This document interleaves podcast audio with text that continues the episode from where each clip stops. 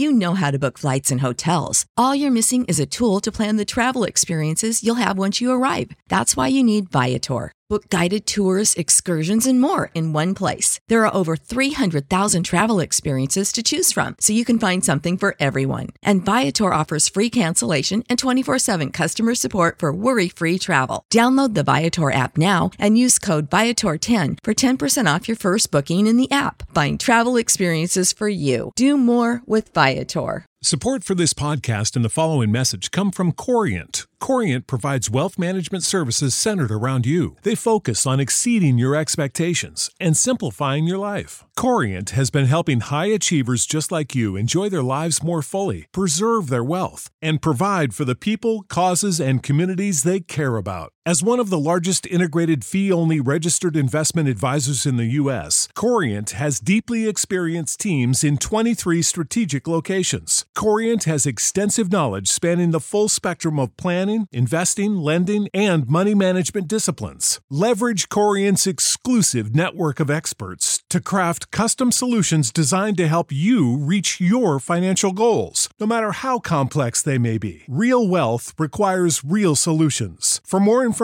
connect with a wealth advisor today at corient.com. That's C O R I E N T.com. Corient.com.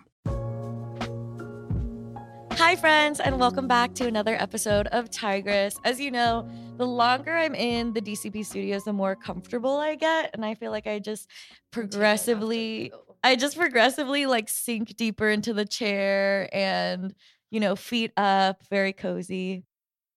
Anyways, we are back for another episode with Jeannie, who you heard from last week as well. She is an incredible model, activist, organizer, um, Korean American badass.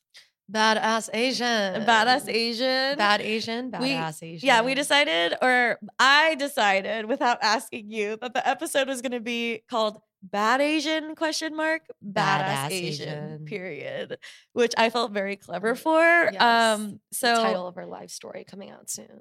as two badass Asians, we're here to talk to you again about this nervousness of like opening up about trauma, family trauma, mental health as influencers with platforms. Um, most one because it's scary, like for anybody of any identity, opening up about vulnerability, especially when it's still a current vulnerability, is scary. But also because I think it is very related to an Asian fear of this like dishonoring yourself, your Yeah. family, your community, and that dishonorableness being something that will ruin your reputation yeah. which I definitely feel like I grew up with that, especially around appearances with my Japanese grandmother, my Obachan, who, by the way, was called Obachan because she thought Obasan, which is really what it is, grandma in Japanese, was too old. Like she was very into this idea of like wanting to be the young, yeah. put together makeup, stilettos, you know, woman. So I feel like there was this kind of obsession with appearances and and then of course my Chinese grandparents disowned me because I am so open about Yeah. Trauma on social media and periods and whatever. So, I mean, when you and I talked last week, you and I were kind of talking about like, how do we talk more about mental health? Uh, talk more about substances, uh, substance abuse. How do we talk more? I think about a lot about like, how do I talk more about sex? Yeah. because that's such a huge part of my trauma and like also what I'm enjoying at the moment with in a way because I still there is still so much that I do keep private and but things that I want to talk about publicly but the nervousness around talking about it. yeah. What comes up for you there? I think about like how I can I feel like I'm currently on this newfound journey of trying because I actually always considered myself a, I thought I was a really like vulnerable, open person, but I think there's a difference from opening up about my trauma and then opening up about it in a way that I'm actively working to dismantle the stigma Mm. that surrounds it. And so for me, like I just with everything you just said, like my the first thing I thought about, you know, sex, mental illness, drugs. Mhm. These are all such stigmatized realms and topics within the Asian community. Like I literally, I'm 23 years old. I still am waiting for the sex talk, for the birds and bees talk. I'm still waiting for it, you know, and I don't think it's ever coming. yeah. Um, and with mental illness as well, you know, I I guess I always thought like I couldn't share about my journeys, Mm-hmm. my journey and my experiences and my struggles until I felt like I was out of them. And then I we were talking about this today like how am I really ever going to get out of it if I don't learn to do away and dismantle the stigma surrounding Yeah. it? Because I also think the way for me I think about the dialogue that I hold with myself around like the trauma of going through drug addiction, of Yeah. going through the treatment system in this country, of going through the troubled teen industry from a really young age for so many years throughout my adolescence. And I think about in that relation the way I talk to myself when I'm thinking about those things.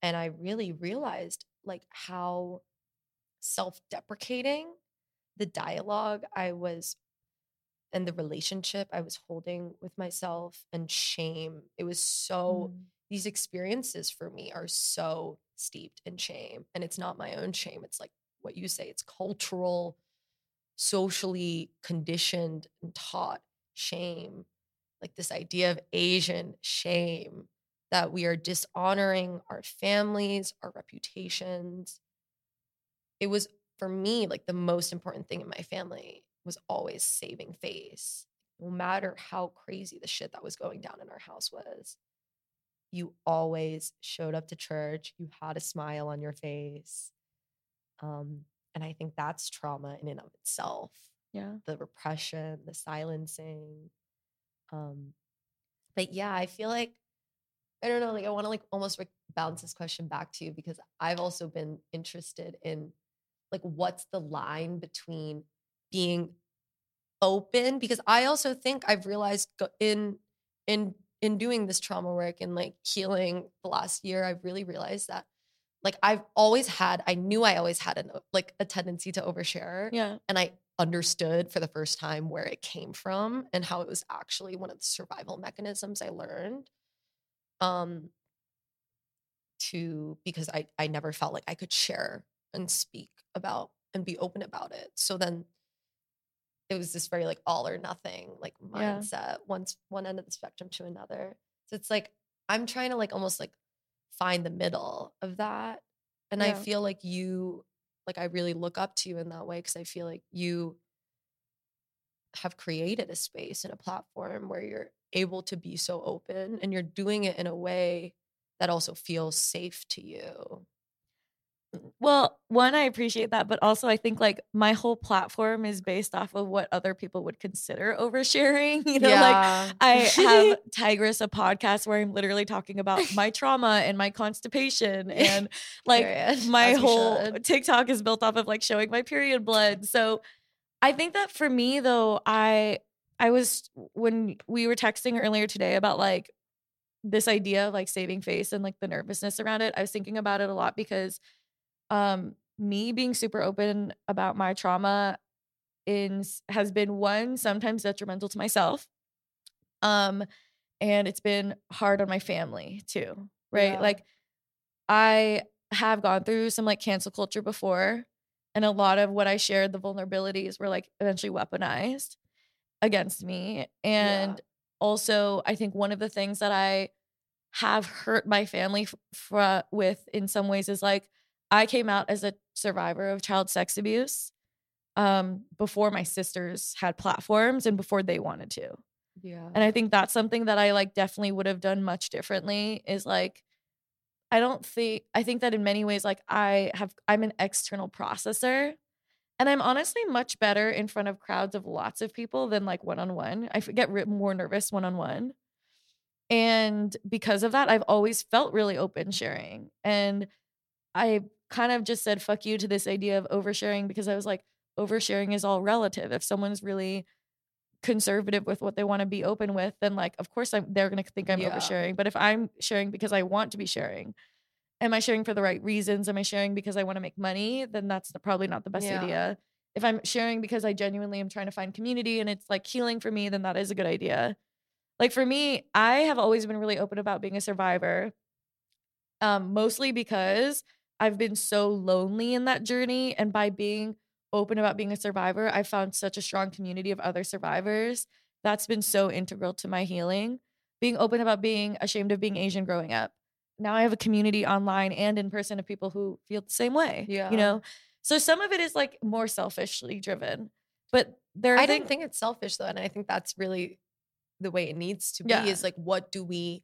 Because at the end of the day, we're speaking from our own experiences. Yeah. That's why both me and you have ended up like in this activism, Yeah. you could call it space. But I think for me, it's like I'm constantly battling this question of like, what do I need to say? yeah. to feel more free standing in my truth. Not like, what do I need to say to make other people understand me better Yeah. you know, get my message better, feel more comfortable in my presence. Because the minute I start worrying about that stuff, it it never Yeah. ends. Well, I feel like I what I always tell people is like you do not owe anybody your story, right? Like Yeah. you don't the goal is not to be someone who gets on a podcast and has a whole podcast about their trauma. Like that is not everybody's goal, but I feel like for you like you're an organizer about generational trauma, racial trauma, like injustice. Yeah. And you do have a platform and you clearly have, you know, this desire to share stories too, right? Yeah. and you are a storyteller. So like I com- I completely empathize with like the desire to share more and the desire to tell stories.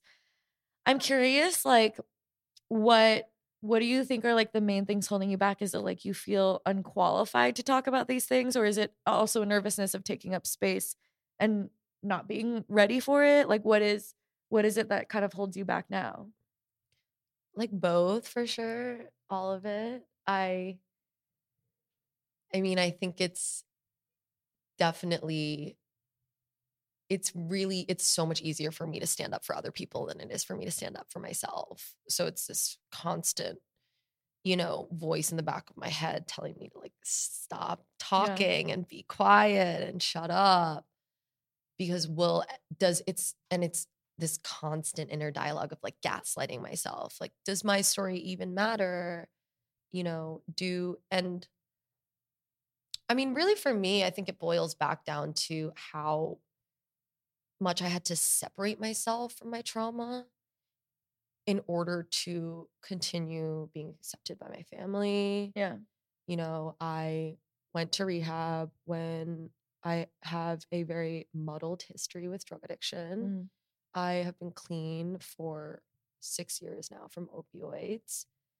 I, which was my drug of choice, I spent three years in and out of treatment programs during my adolescence, throughout which my family pretty much disowned me and wanted nothing to do with me because I grew up in a very traditionally Asian household where you were told if you do drugs, you you will go to hell.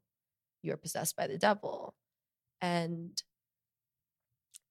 the that steep that sh- that shame that was Mm. steeped in me you know it wasn't my shame it was never my burden to carry but it was so deeply steeped in me from a really young age that yeah i just i felt really fucking alone Mhm. and i felt like this and it was i think that shame for me that did more damage as i'm like really starting to go into this trauma is it's the shame that i held around it that Yeah. and the stigma and the silence that made me feel so much more alone than the actual struggle um and i think that that is you know i it's actually like a scientifically proven thing that i was even reading this article about um, abortions and about what this kind of means for mental health and women getting abortions right now with the overturn of roe v. Wade and specifically retain, pertaining to asian women. You know 30, I think it was around 30% of Asian women who get pregnant have abortions on average. And yet we go through it completely alone. Mhm. You know, it's it's such abortion is a very stigmatized thing in Asian communities. And it's actually the stigma of having an abortion is more detrimental to her or their well-being than the actual abortion to their emotional well-being at the end of the day and i think it's the same thing with the way we carry our traumas so i'm just trying to learn how to be more kind and open with myself and um kind with myself on my mental health journey. You know it's one that i feel like i've struggled so and felt so isolated in because also like mental health is not really a thing. Like it's just not a word in my parents vocabulary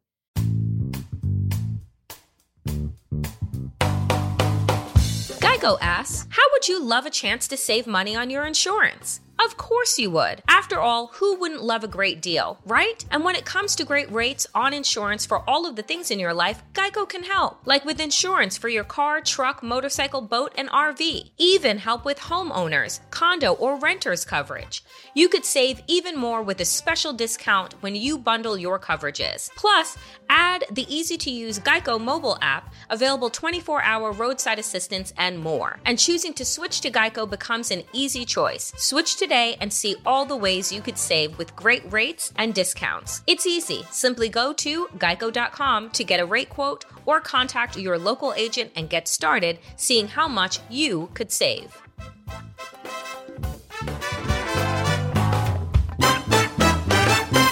This show is part of the Pro Democracy Podcast Coalition. I think most of us agree that in a functioning democracy, the winner should be determined by the voters.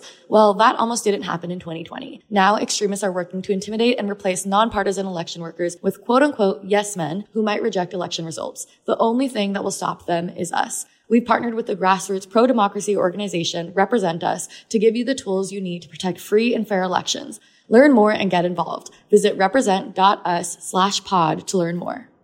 Has it become part of their vocabulary? yeah but no like i feel like we've done enough therapy sessions where Yeah. they've been told you know that these depression is real that these are the ways that you should care for and and adjust your behavior with someone who has depression um but it feels more mechanical than it does genuine Mhm. and that is something that I've struggled to accept for a really long time that my family, like my parents, don't understand something that, like, probably the most integral part of me is my mental illness. Yeah. Is my, it has been the most like defining thing for me since I was 13 years old when I, you know, first started cutting myself Mhm. and I ended up in the psych ward and I'll never forget when my parents picked me up from the psych ward they just dropped me off at school Yeah. the next Monday and that was the next right after like it was just another Monday so these are really experiences that I have had to process completely by myself and also experiences that my family saw me as less than for, as weaker for, um, a bad Asian per se, Yeah. to admit that I'm weak. I think emotions have always felt like a sign of weakness in my household. Um, I think more so now, like I am really open with my my parents, and we are coming out of like 10 years of being on this journey also together Yeah. um and not just investigating my mental health but also my parents is something i've really really tried to do because i think we can only understand other people's struggles to the capacity we understand our own Yeah.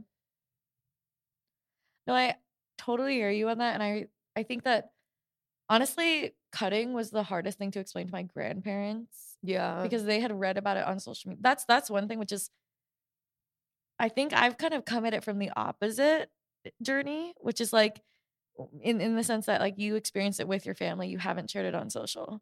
I shared a lot of things on social before I ever told friends or family. Like my mom, I think the first time I said like I was in an abusive relationship was honestly like in my TEDx talk Period. and my mom was in the audience, right? There have been was like, things like the first time I talked about like um the first time I talked about, you know, more of like my severe depression was like kind of figuring it out on speaking tour, right? Where I was processing a lot of it. And there's a lot of danger to that, right? Like talking about things before you're ready. I mean, that's what I feel like this is Yeah. in the sense that like I mean, I don't really I feel like if I didn't if I waited to come to this room until I was ready, I would have never been here. Yeah. I don't really think that because honestly, I've been trying I've been waiting for like over a year being like I'm on my healing journey and I'm waiting to get to the end point to like Yeah. start speaking out against these these things not for other people but because I was like I if I hold this in shame and silence for one more day I'm literally going to it's going to eat me alive. Well, and I, I'll say I think that that's one of the things that I hate about like the mental health advocacy space, and sometimes is like so much of the platforms and even the figures present it as I was sad and now I'm all better, and like here's what I did to make sure I'm not sad, and I'm like, if you have depression, you're always going to be depressed. If you have these different like I have BPD, like I will always have some sort of BPD tendencies, traits. And I think that it is such a like these urges to hurt yourself or even like, you know, urges to go back to addicting habits Yeah. or substances never really go away. Yeah. They're manageable. Do you feel like part of maybe why you don't want to share it deeply is is there some sort of like protecting your parents because obviously they probably care a lot about their public image or reputation even if they're not social on social media No, a thousand percent. Yeah. Um even like right now, I'm working on a project where I feel like I can't really say the story because I'm going to say too many things that are going to embarrass my mom. Mm. And that is something that I have been trying to work through on my own more because I can't silence my own struggles to make her comfortable. Mm. And her shame isn't my shame, and it shouldn't be my shame. yeah And so I think it is it really is what what like we have to what we feel like we have to get off of our chest. I mean, even right now, like I feel like the whole time we've been having this conversation in my head, I've been choosing the things I'm saying so Like you're filtering it.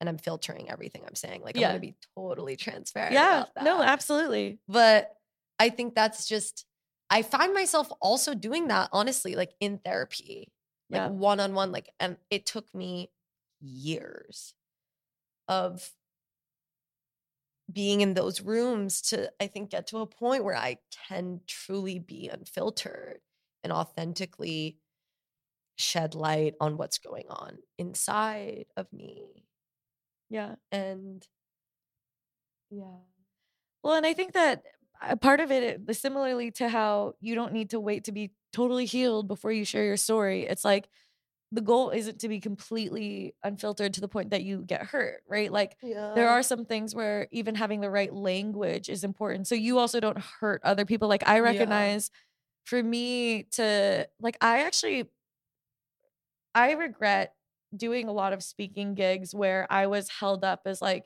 this is what a girl boss looks like who can manage school and work. Like, Yeah. meanwhile, I was not sleeping and Yeah. not eating and like not healthy, right? Yeah. Like, I think that there's harm done when you t- do take the mic and you're not, maybe you don't have the wisdom there. yeah And like, maybe I'll look back on this podcast and be like, whoa, girl, what were you doing? And it is true that like things change, right? Like, even I've, uh, I'm almost at the 50th episode of Tigress and like, there are definitely opinions of mine that have shifted. And I think that's okay. yeah And I think it's also like figuring out like what kind of filter you have, right? Like there are so many things that I want to be really open about. Like I've been really open about my interest in polyamory. Like really interested. Like I've talked openly, and of course, like my boyfriend hates that because we're in a monogamous relationship. But like it's been something I've been super curious about, and I've personally made the decision that I need to explore this publicly yeah. because that's how I've connected with so many other people who have same the same questions.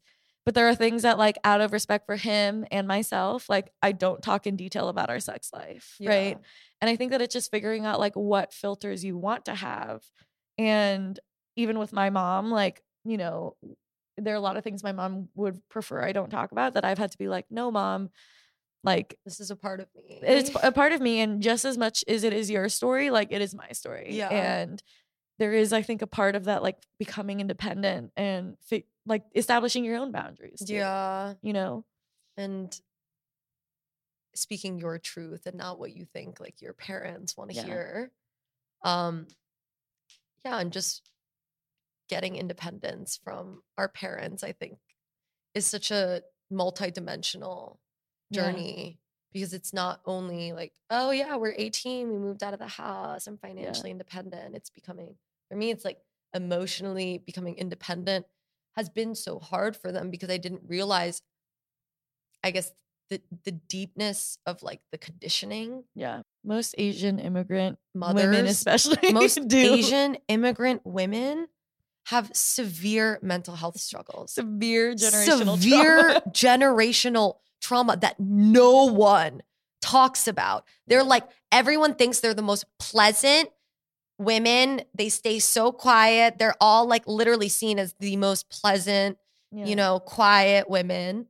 The shit, the rocks, the weight of that that these women are carrying, it's so deep. And it for me, like when I think about like I think to be here, to be able to have a perspective where I've been endowed with learning about what's happening in my brain and tr- able to make sense of it sitting in therapy like yeah. as as also fucked up as I feel like these spaces were, they also like it was a privilege for it is a privilege for me to be able to grow up in a in a in a in a society where mental health is talked about. Yeah and and is actively we're trying to destigmatize it and but i think we need to go a step deeper because kind of the intersections of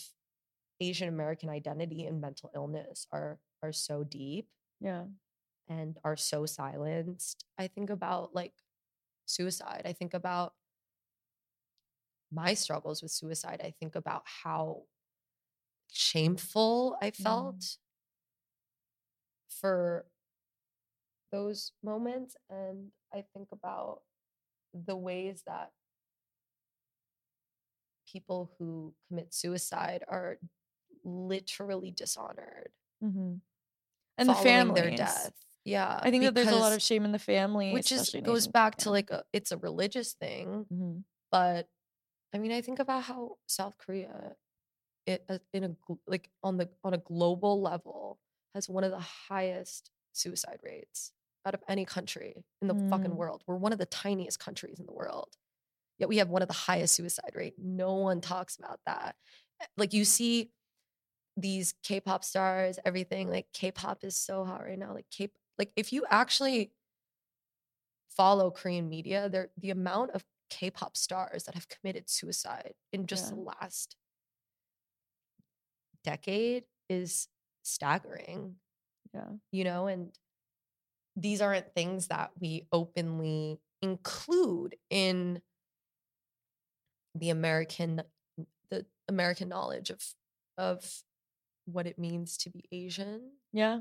I think also like what it means to be asian to america is to like part of shutting up and listening and being the model minority is never validating your own yeah. shit.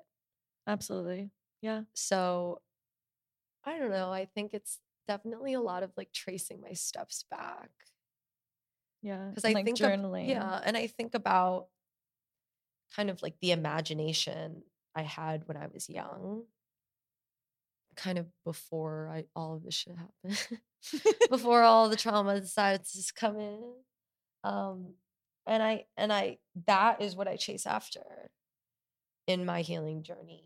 But yeah, I mean, healing's not linear, and like I I fucking like hate the way healing is depicted on on social media for this reason Yeah. because it's not as pretty as like the Instagram quotes make it look. Yeah. Like it is not pastel hearts and stars, guys, it's and not gradient backgrounds. taking uh, for some people it might be. For me, it's not taking baths and looking at sunsets. It's just it's so unlinear and I I also I think that it's this like it is that pressure of like in I think that's such a social media like social media is just an it's a kind of incubator of perfection. yeah. And so we're only allowed to bring our our best selves to the table, like our most manipulated, perfected selves. And it's just I've completely actually disengaged from my social media for the mm. last like few months and really tried to reevaluate and reestablish my relationship with it Yeah. because I didn't want to admit how much power it was taking over me and how detrimental it was affecting how how detrimentally it was affecting my mental health in terms of the expectations I would hold around like my healing.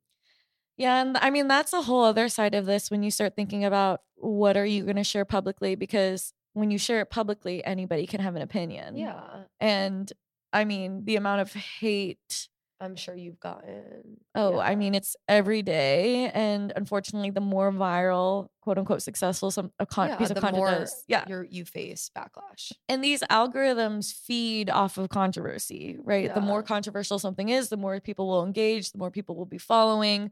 So I think that, I mean, I could not share publicly in the way that I am now and be stable if I didn't have like my weekly therapy, which again is like such a privilege to be able to even have therapy. Yeah. And I think it's, it's, yeah, it's not a light decision to make, but at the same time, it sounds like, I mean, you potentially have a podcast coming out and you're, you are sharing so much with multimedia and, uh, you know, press and social. So Yes. It's an incredibly powerful tool. Yeah. No, and I I mean, I I've just been I've been writing a lot of the things that I hope to talk about on my podcast coming out soon. Yes. It's called Confessionals of That Asian Girl. Um and really it's a space where I hope that me and other Asian femmes and women can really confess all the things that we've been so ashamed to speak out Yeah. about and include from ranging from things like you know sex drugs mental health like all the things we've touched on today because the more i talk about it the more i'm like this is a never ending conversation. And it really is also a tool to aid in my own healing. The more i share like you know i was nervous to do Yeah. this to talk about these things but the more i'm open about the parts of me that i hold in such shame the less they hold power over me Mm-hmm. Yeah. and so for me, it's not about like, you know, when you come on this podcast and you're sharing your experiences, that's for you. Yeah. That's for your healing. And it's also in hopes that someone else who feels alone in a journey that's similar to yours can hear that and can not feel so alone anymore. And I wish I had, you know, podcasts like yours, like when I was growing up to kind of warn me of the dynamics that the Yeah. world sets forth for mm. Asian women. I mean, also like a symptom of shame is silence. And so, like, if the opposite of shame or if the opposite of silence is speaking, then Yeah. the opposite of that could be the opposite of shame. So, I mean, it makes absolute sense. I mean, that's how I kind of I feel like that's just how I like organically ended up Yeah. here. Yeah. Was like I literally like was so full of rage I found myself needing to scream on the front lines. Okay. So, when I was in high school, I ran an Asian affinity group called Asian Pride Club. Love. And I I- wish I had an Asian pride club at my high school. it's actually really funny because the school tried to block it and their reaction was you can't have an Asian pride club because we couldn't have a white pride club. So it's discriminatory. Yeah. They actually said that and like a lot of teachers, like middle school teachers included, like rallied so that we could have an AP club. I was really excited about Asian Pride Club I because mean, no. yeah, Oh my god. because AP Club was like I thought it was like A- a that's so funny, funny, play. yeah. So while you were talking and you were talking about your podcast name, I was thinking Confessions of That Asian Girl is tag. And in the school system, tag is talented and gifted. Oh my so god. when people say like, are you going to tag? Are you doing tag? Which is the talented and gifted track. And it's a joke because it's like all the Asian kids are in tag. That's so good.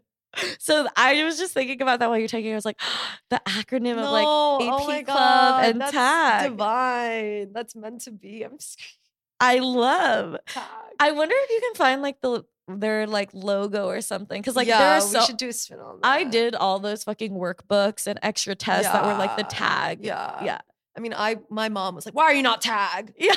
Tag, tag, tag." I Wait, like, I also was not tag in fourth grade, and I then think I made it for like one, like one Yeah. year, and then I got kicked out. I got I did not I could I was always such a horrible test taker and then my mom even though she says she's not a tiger mom does have some of that in her.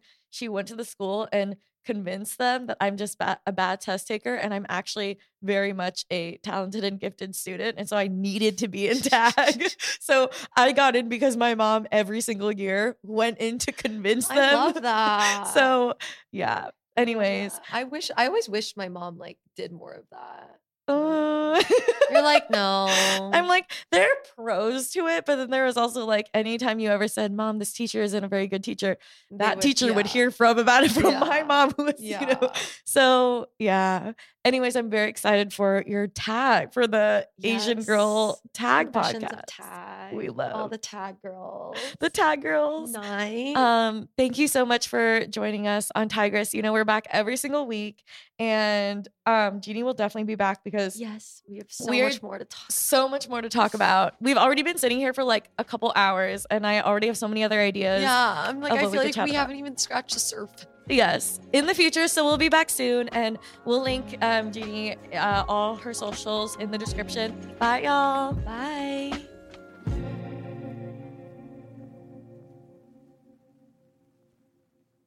You know how to book flights and hotels. All you're missing is a tool to plan the travel experiences you'll have once you arrive. That's why you need Viator. Book guided tours, excursions, and more in one place. There are over 300,000 travel experiences to choose from, so you can find something for everyone. And Viator offers free cancellation and 24 7 customer support for worry free travel. Download the Viator app now and use code Viator10 for 10% off your first booking in the app. Find travel experiences for you. Do more with Viator. Support for this podcast and the following message come from Corient. Corient provides wealth management services centered around you. They focus on exceeding your expectations and simplifying your life. Corient has been helping high achievers just like you enjoy their lives more fully, preserve their wealth, and provide for the people, causes, and communities they care about. As one of the largest integrated fee only registered investment advisors in the U.S., Corient has deeply experienced teams in 23 strategic locations. Corient has extensive knowledge spanning the full spectrum of planning, investing, lending, and money management disciplines. Leverage Corient's exclusive network of experts to craft custom solutions designed to help you reach your financial goals, no matter how complex they may be. Real wealth requires real solutions. For more information, connect with a wealth advisor today at corient.com. That's C O R I E N T.com. Corient.com.